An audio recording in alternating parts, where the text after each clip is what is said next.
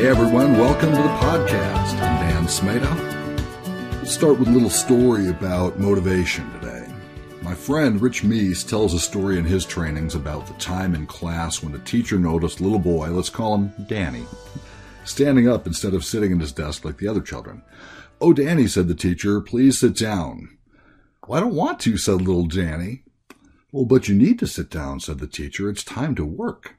Well, I don't want to sit down, said little Danny. I don't like sitting. Well, I'll need you to sit down now, said the teacher. You don't want to have to go to the corner, do you? This, of course, was in the days when putting children in the corner was common practice. So slowly, without taking his eyes off the teacher, little Danny sat down. But he continued to stare at the teacher to the point that the teacher said, Well, what is it, little Danny? Well, I may be sitting on the outside, said little Danny but I'm still standing on the inside. Now, this, of course, is a parable like a lot of stories are in training. The point, though, is that each of us has little Danny inside of us, so to speak. We all prefer to decide what we do, and we don't necessarily prefer other people telling us what to do. That's not always true, but it's generally true, and basically, I'm a little Danny in a big Dan body. So this need for choice and control comes into play uh, definitely when somebody's offering you advice on what you should or could do. This need for choice and control is pervasive and it definitely comes into play when you as the advisor are offering clients advice on what they could or should do, particularly around the need to change their behavior your ability to provide an extrinsic motivator like a carrot or a stick is extremely limited, if not null and void altogether.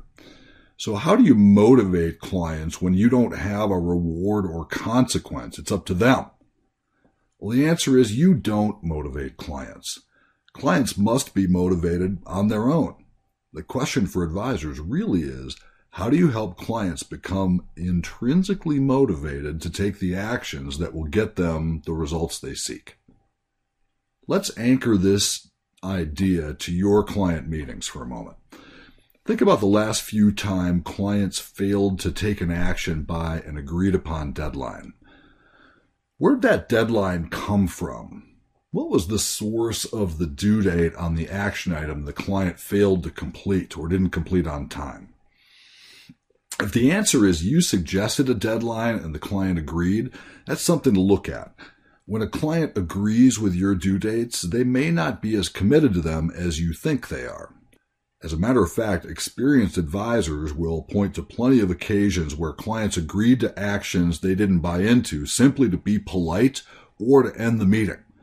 It's probably happened to me too, hopefully not recently. the point is, it happens particularly when you're the one supplying a due date to somebody else. What top advisors do differently is they use a strategy of commitment that's built around the psychological principle of consistency. In a nutshell, here's what consistency means. We all have an innate desire to act in accordance with the brand we put out to ourselves and to the world. The way we see ourselves and how we want other people to see us forms the core of motivation in a lot of situations that includes a desire to do what we said we would do. Let's face it, you probably don't like it if somebody accuses you of not being true to your word or not walking your talk. That's consistency at work. When we feel that little, when somebody says that, that's us wanting to be consistent with our brand. And that's an opportunity for advisors to help clients. Here's how you do it. When it comes time in your meeting to establish what are the next steps and when will they be done, the strategy for triggering commitment is to ask and not tell. The goal is pull from your client a commitment they want to make versus pushing onto the client a commitment you want them to make. That's a distinction that makes a big difference. It's the originating point of the due date and the action item that gives it its power. So here are a couple of questions that work to trigger commitment and thus consistency. The first question is simply, what's next? You want clients to tell you what they think first.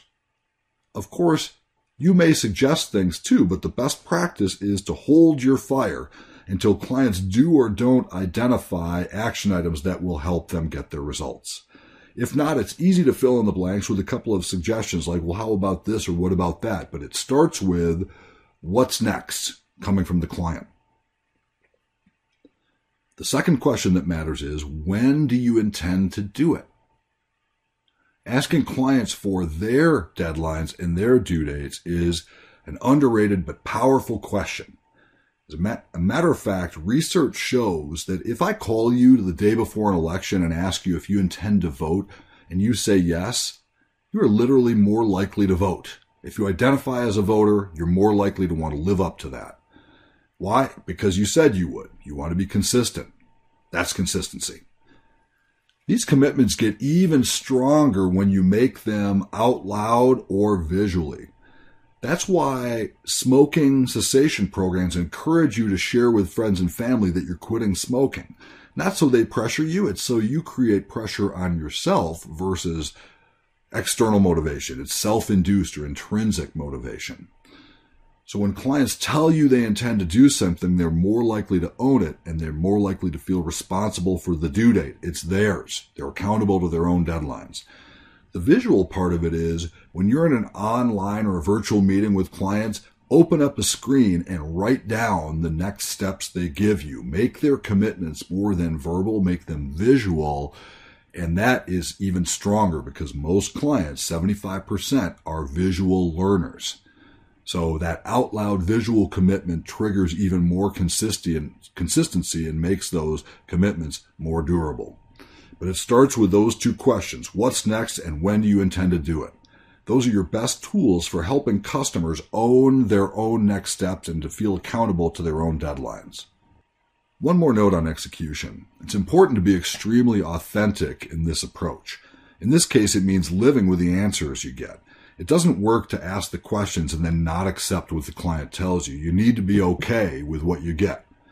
That's really actually a more realistic approach than expecting clients to feel motivated to meet your deadlines because you want them to. If you want a good read on the subject, pick up The Psychology of Influence by Robert Cialdini. He's one of the essential thinkers on this subject, and I've gotten a lot of value from the book. He's also focused on using the tools of influence for good and not evil, as I'm sure you are. At their best, the strategies of commitment and consistency help you help clients get the results they want. Uh, one more note on execution. Uh, on a personal note, I am a living, breathing evidence that you teach what you need to learn. Literally between the start of recording this podcast and now, I went out into the kitchen here and basically told my 16 year old daughter when she had to have her late assignments done by. Well, we're now about an hour away from that deadline, and judging by what's happened in the interim, I'm not totally surprised uh, to see that her motivation to meet my deadlines is less than what I would hope for. It's actually pretty amazing sometimes how advising relationships are simply a microcosm of life relationships. The very same principles that help you succeed in life help you succeed with clients and vice versa. I got to remember that. It's about the pull, not the push. That's the podcast for today, advisors. Stay safe, be well, and good luck.